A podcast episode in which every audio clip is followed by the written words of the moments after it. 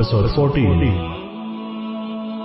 نعیم رضی اللہ تعالیٰ عنہ بن مسعود نے جو چنگاری ان لوگوں کے درمیان پھینک دی تھی، وہ اکرما کے سینے میں سلگ رہی تھی۔ نعیم نے اکرما کے ذہن میں ابو سفیان کی معرفت پہلے ہی ڈال دیا تھا کہ کاب افراد کی صورت میں ضمانت مانگے گا۔ کاب کی زبان سے ضمانت کا لفظ سنتے ہی اکرما بھڑک اٹھا۔ کیا تمہیں ہم پر اعتماد نہیں؟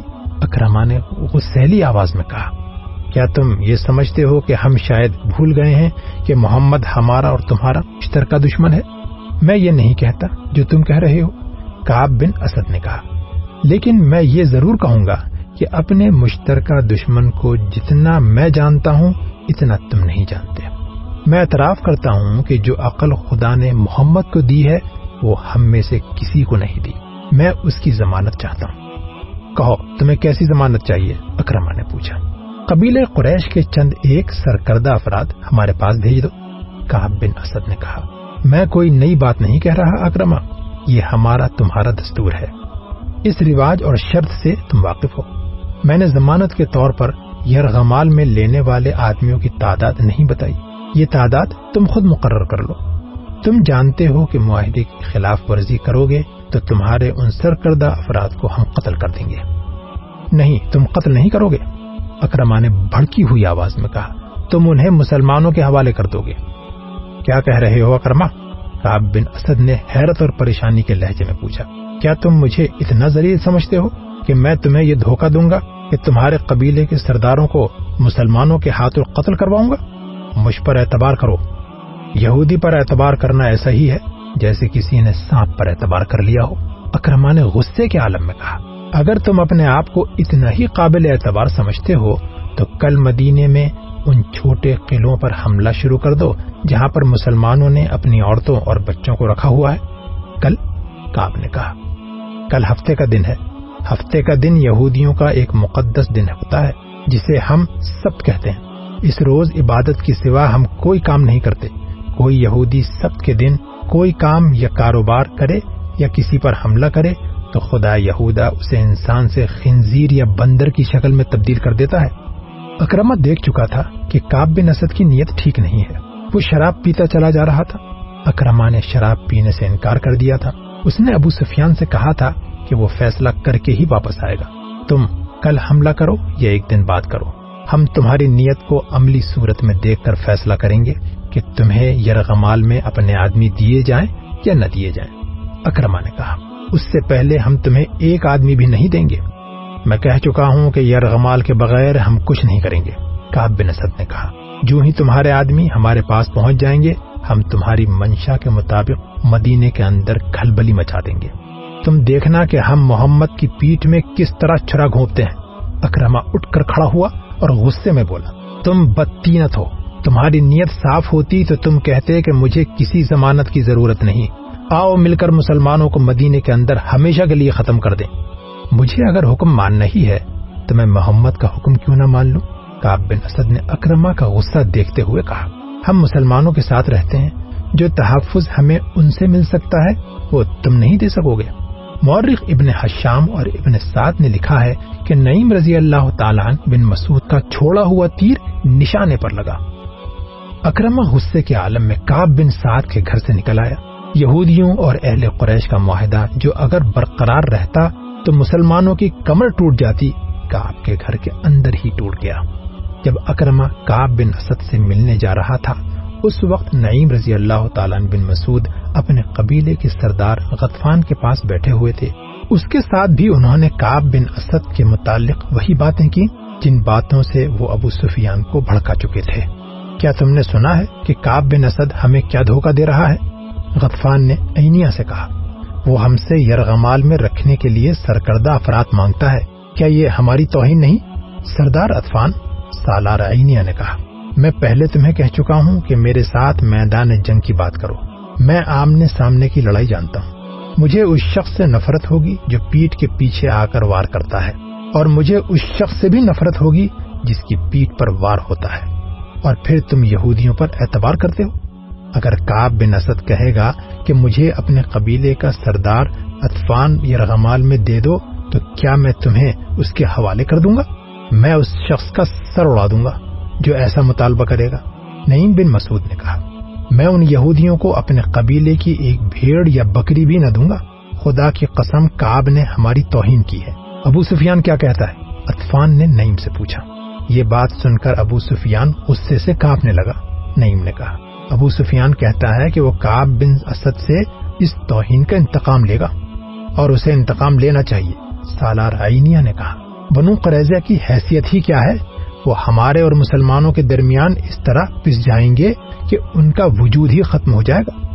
خالد کو آج مدینے کی طرف جاتے ہوئے وہ وقت یاد آ رہا تھا جب اکرما بنو قریضہ کی بستی سے واپس آیا تھا۔ خالد دوڑتا ہوا اس تک پہنچا تھا۔ ادھر سے ابو سفیان گھوڑا دوڑاتا آ گیا۔ اکرما کے چہرے پر غصے اور تھکن کے گہرے اثرات تھے۔ کیا خبر لائے ہو؟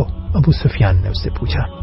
خدا کی قسم ابو سفیان، میں نے کاب سے زیادہ بدتینت انسان پہلے کبھی نہیں دیکھا۔ اکرما نے گھوڑے سے کود کر اترتے ہوئے جواب دیا۔ نعیم نے ٹھیک ہی کہا تھا۔ کیا اس نے ہم سے یرغمال میں رکھنے کے لیے آدمی مانگے ہیں؟ خالد نے پوچھا تھا۔ ہاں خالد اکرما نے کہا تھا۔ اس نے مجھے شراب پیش کی اور میرے ساتھ اس طرح بولا جیسے ہم اس کے مقروضہ ہیں۔ اس نے کہا کہ پہلے یرغمال میں اپنے آدمی دو، پھر میں مدینہ کے اندر شپو ماروں گا۔ کیا تم نے اسے کہا نہیں کہ اہل قریش کے سامنے بنو قریضہ کی حیثیت اونٹ کے مقابلے میں ایک چوہی کسی ہے؟ خالد نے کہا تھا۔ کیا تم نے اس کا سر اس کے کندھوں سے اتار نہیں دیا؟ میں نے اپنا ہاتھ بڑی مشکل سے روکا تھا اکرما نے کہا تھا۔ اس کے ساتھ ہمارا جو معاہدہ ہوا تھا وہ میں توڑ آیا۔ ہوں تم نے اچھا کیا۔ ابو سفیان نے دبی دبی آواز میں کہا تھا، تم نے اچھا کیا۔ اور وہ پرے چلا گیا تھا۔ یہ کوئی بہت پرانا واقعہ نہیں تھا۔ ڈیڑھ دو سال پہلے کی ہی تو بات تھی۔ آج جب خالد مدینے کی طرف جا رہا تھا، تو یہ جانا پہچانا راستہ اسے اجنبی سا لگ رہا تھا۔ کبھی اسے ایسا محسوس ہونے لگتا جیسے وہ خود اپنے لیے اجنبی ہو گیا ہو۔ اسے ابو سفیان کا افسردہ چہرہ نظر آنے لگا۔ خالد نے محسوس کر لیا تھا کہ ابو سفیان مدینے پر حملے سے منہ مو موڑ رہا ہے۔ خالد اور اکرما وہیں کھڑے رہ گئے تھے۔ کیا سوچ رہے ہو خالد؟ اکرما نے پوچھا تھا۔ کیا تم میری تائید نہیں کرو گے کہ میں اس شخص ابو سفیان کی موجودگی کو صرف اس لیے برداشت کر رہا ہوں کہ یہ میرے قبیلے کا سردار ہے؟ خالد نے اکرما کو جواب دیا تھا۔ اہل قریش کو ابو سفیان سے بڑھ کر بزدل سردار اور کوئی نہیں ملا۔ کیا تم پوچھتے ہو کہ میں کیا سوچ رہا ہوں؟ میں اور زیادہ انتظار نہیں کر سکتا۔ میں نے خندق کو ایک سرے سے دوسرے سرے تک دیکھا ہے۔ ایک جگہ خندق کم ہے اور زیادہ گہری بھی نہیں ہے۔ ہم وہاں سے خندق کے پار جا سکتے ہیں۔ اگر تم میرا ساتھ دو، تو میں آج ہی ابھی اسی جگہ سے چند سوار خندق کے اس پار لے جانا چاہتا ہوں۔ ابو سفیان کسی غیبی مدد اور سہارے کا انتظار کرنا چاہتا ہے تو کرتا رہے۔ میں تمہارا ساتھ کیوں نہ دوں گا خالد؟ اکرما نے کہا۔ کیا میں مسلمانوں کے ان قہقہوں کو برداشت کر سکوں گا جو اس وقت بلند ہوں گے جب ہم یہاں سے لڑے بغیر واپس جائیں گے؟ چلو، میں تمہارے ساتھ ہوں۔ وہ جگہ دباب کے پہاڑی کے مغرب اور سلح کی پہاڑی کے مشرق میں تھی، جہاں خندق کی چوڑائی اتنی تھی کہ گھوڑا اسے پھلانگ سکتا تھا۔ ضرورت شہ سوار کی تھی۔ پیادے خندق میں اتر کر اوپر چڑھ سکتے تھے۔ اسی جگہ کے قریب تقریباً سامنے مسلمانوں کی خیمہ گاہ تھی۔ خالد نے اکرما کو یہ جگہ دور سے دکھائی۔ پہلے میرے سوار خندق پھلانگیں گے اکرما نے کہا۔ لیکن ابھی ہم تمام کا تمام سوار دستہ نہیں گزاریں گے۔ پار جا کر مسلمانوں کو ایک ایک سوار کے مقابلے کے لیے للکاریں گے۔ وہ اس رواج کی خلاف ورزی نہیں کریں گے۔ میرے ساتھ آؤ خالد، میں اپنے منتخب سوار آگے لاؤں گا۔ تم ابھی خندق کے پاس نہ جانا۔ اگر ہم دونوں مارے گئے تو اہل قریش کو سوائے ذلت کے اور کچھ نہ ملے گا۔ ابو سفیان کا دل محاصرہ اٹھا چکا ہے، وہ لڑنے کے جذبے کو سرد کر چکا ہے۔ وہ مقام جہاں خندق گھوڑے کی لمبی چھلانگ سے پھلانگی جا سکتی تھی، ایسی اوٹ میں تھا جسے کشتی سنتری قریب آ کر ہی دیکھ سکتے تھے۔ اکرما نے سات سوار منتخب کر لیے تھے۔ ان میں ایک قوی ہیکل بلکہ دیو قامت شخص امر بن ابدو بھی تھا، جس کی دھاک اس کی جسامت کی بدولت دور دور تک پھیلی ہوئی تھی۔ اکرما ان سات سواروں کو مقررہ مقام سے کچھ دور تک اس اندازے سے لے گیا جیسے گھوڑوں کو ٹہلائی کے لیے لے جا رہے ہوں۔ مسلمانوں کے سنتریوں کو ان پر شک نہ ہوا۔ سب سے پہلے میں خندق پھلانگوں گا۔ اکرما نے چلتے چلتے اپنے سات سواروں سے کہا، کیا یہ ٹھیک نہیں ہوگا کہ سب سے پہلے میرا گھوڑا خندق کو پھلانگے؟ امر بن ابدو نے کہا، نہیں امر اکرما نے کہا، پہلے میں جاؤں گا۔ اگر میرا گھوڑا خندق میں گر پڑا تو تم خندق پھلانگنے کی کوشش نہ کرنا۔ تمہارا سالار اپنی جان کی قربانی دے دے گا۔ یہ کہہ کر اکرما نے گھوڑے کی باغ کو جھٹک دیا۔ گھوڑے کا رخ خندق کی طرف ہوا تو اکرما نے ایڑ لگا دی۔ عربی نسل کا گھوڑا ہوا سے باتیں کرنے لگا۔ اکرما نے لگام اور ڈھیلی کر دی اور گھوڑے کو پھر ایڑ لگائی۔ گھوڑے کی لگام اور تیز ہو گئی۔ خندق کے کنارے پر جا کے اکرما گھوڑے کی پیٹ سے اٹھا اور آگے کو جھک گیا۔ گھوڑا ہوا میں بلند ہو گیا۔ خالد کچھ دور کھڑا دیکھ رہا تھا کہ قبیلے قریش کے بہت سے لشکری دیکھ رہے تھے، زمین اور آسمان دیکھ رہے تھے، تاریخ دیکھ رہی تھی۔ گھوڑے کے اگلے پاؤں خندق کے دوسرے کنارے سے کچھ آگے اور پیچھے پاؤں این کنارے پر لگے۔ گھوڑا رفتار کی زور پر آگے چلا گیا، اس کی اگلی ٹانگیں دوہری ہو گئی اس کا منہ زمین سے لگا اکرما گرتے گرتے بچا۔ گھوڑا بھی سنبھل گیا اور اکرما بھی اسے اپنے پیچھے للکار سنائی دی۔ آگے نکل جاؤ اکرما۔ اکرما نے پیچھے دیکھا امر بن ابدو کا گھوڑا ہوا میں اڑا آ رہا تھا۔ امر رکابوں پر کھڑا آگے کو جھکا ہوا تھا۔ کسی کو توقع نہیں تھی کہ اتنے وزنی سوار کے نیچے گھوڑا خندق پھلانگ جائے گا، لیکن گھوڑا اسی جگہ جا پڑا جہاں اکرما کا گھوڑا گرا تھا۔ امر کے گھوڑے کی ٹانگیں ایسی دوہری ہوئی کہ منہ کے بل گیا اور ایک پہلو پر لڑک گیا۔ امر گھوڑے کی پیڑ سے لڑک کر کلا بازیاں کھاتا گیا۔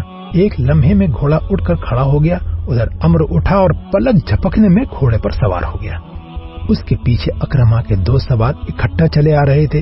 خندق کے کنارے پر آ کے دونوں سواروں نے اپنے گھوڑوں کی پیٹھیں خالی کر دی تھیں اور ان کی گردنوں پر جھکے ہوئے تھے۔ دونوں گھوڑے خندق پھلانگ آئے۔ اہل قریش کے لشکر نے داد و تحسین کے نعرے لگائے، اس شور سے مسلمان پہرے دار دوڑے آئے، اتنے میں اکرما کے دو اور گھوڑے اپنے سواروں کو اٹھائے خندق کے کنارے سے ہوا میں اٹھے۔ اس کے پیچھے ساتھ میں سے باقی سواروں نے بھی اپنے گھوڑوں کو ایڑ لگا دی۔ تمام گھوڑے خندق پھلانگ آئے۔ ٹھہر جاؤ اکرما نے مسلمانوں کے سنتریوں کو بلند آواز میں کہا، کوئی اور گھوڑا خندق کے اس طرف نہیں آئے گا۔ محمد کو بلاؤ۔ تم میں جو سب سے زیادہ بہادر ہو اسے بلاؤ۔ وہ ہمارے ایک آدمی کا مقابلہ کر کے گرا لے تو ہم سب کو قتل کر دینا۔ خدا کی قسم، ہم تمہارا خون اس ریت پر چھڑک کر واپس چلے جائیں گے۔ مسلمانوں کی اجتماع گاہ میں کھلبلی بپا ہو چکی تھی۔ ایک شور تھا، قریش اور اطفان نے خندق عبور کر لی ہے۔ مسلمانوں، تمہارے امتحان کا وقت آ گیا ہے۔ ہوشیار، خبردار، دشمن آ گیا ہے۔ رسول اللہ صلی اللہ علیہ وسلم نے مسلمانوں کو بے قابو نہ ہونے دیا۔ آپ صلی اللہ علیہ وسلم نے دیکھ لیا تھا کہ اہل قریش خندق کے پار کھڑے کہے لگا رہے ہیں۔ وہ مسلمانوں کا مذاق بھی اڑا رہے ہیں، بھکتیاں بھی کس رہے ہیں۔ رسول اکرم صلی اللہ علیہ وسلم اسی جگہ پہنچے جہاں اکرما اور اس کے سوار کھڑے للکار رہے تھے۔ رسول اکرم صلی اللہ علیہ وسلم کے ساتھ حضرت علی رضی اللہ تعالیٰ عنہ بھی تھے۔ آپ صلی اللہ علیہ وسلم نے صورت حال کا جائزہ لیا تو سمجھ گئے کہ اکرما انفرادی مقابلے کے لیے آیا ہے۔ آپ صلی اللہ علیہ وسلم کو اور حضرت علی رضی اللہ تعالیٰ عنہ کو دیکھ کر امر بن عبدو نے اپنا گھوڑا آگے بڑھایا۔ قسم ہے حبل اور عزا کی۔ امر نے للکار کر کہا، تم میں مجھے کوئی ایک بھی نظر نہیں آ رہا جو میرے مقابلے میں اتر سکے۔ مورخ عینی شاہدوں کے حوالے سے لکھتے ہیں کہ مسلمانوں کی خاموشی گواہی دے رہی تھی کہ ان پر امر کا خوف تاری ہو گیا تھا۔ وجہ یہ تھی کہ امر کی جسامت اور طاقت کے ایسے ایسے قصے مشہور تھے جیسے وہ مافوق الفطرت طاقت کا مالک ہو۔ دیکھا شاید کسی نے بھی نہیں تھا، لیکن سب کہتے تھے کہ امر گھوڑے کو اپنے کندھوں پر اٹھا سکتا ہے اور وہ پانچ سو گھوڑ سواروں کو اکیلا شکست دے سکتا ہے۔ اس کے متعلق ہر کوئی تسلیم کرتا تھا کہ اسے نہ کوئی گرا سکا ہے، نہ کوئی گرا سکے گا۔ ابو سفیان خندق کے پاس کھڑا دیکھ رہا تھا۔ خالد اور صفوان بھی دیکھ رہے تھے۔ اطفان عینیا اور ان کا تمام لشکر دیکھ رہا تھا اور نعیم رضی اللہ تعالیٰ بن مسعود بھی غیر مسلموں کے لشکر میں دم بخود کھڑے تھے۔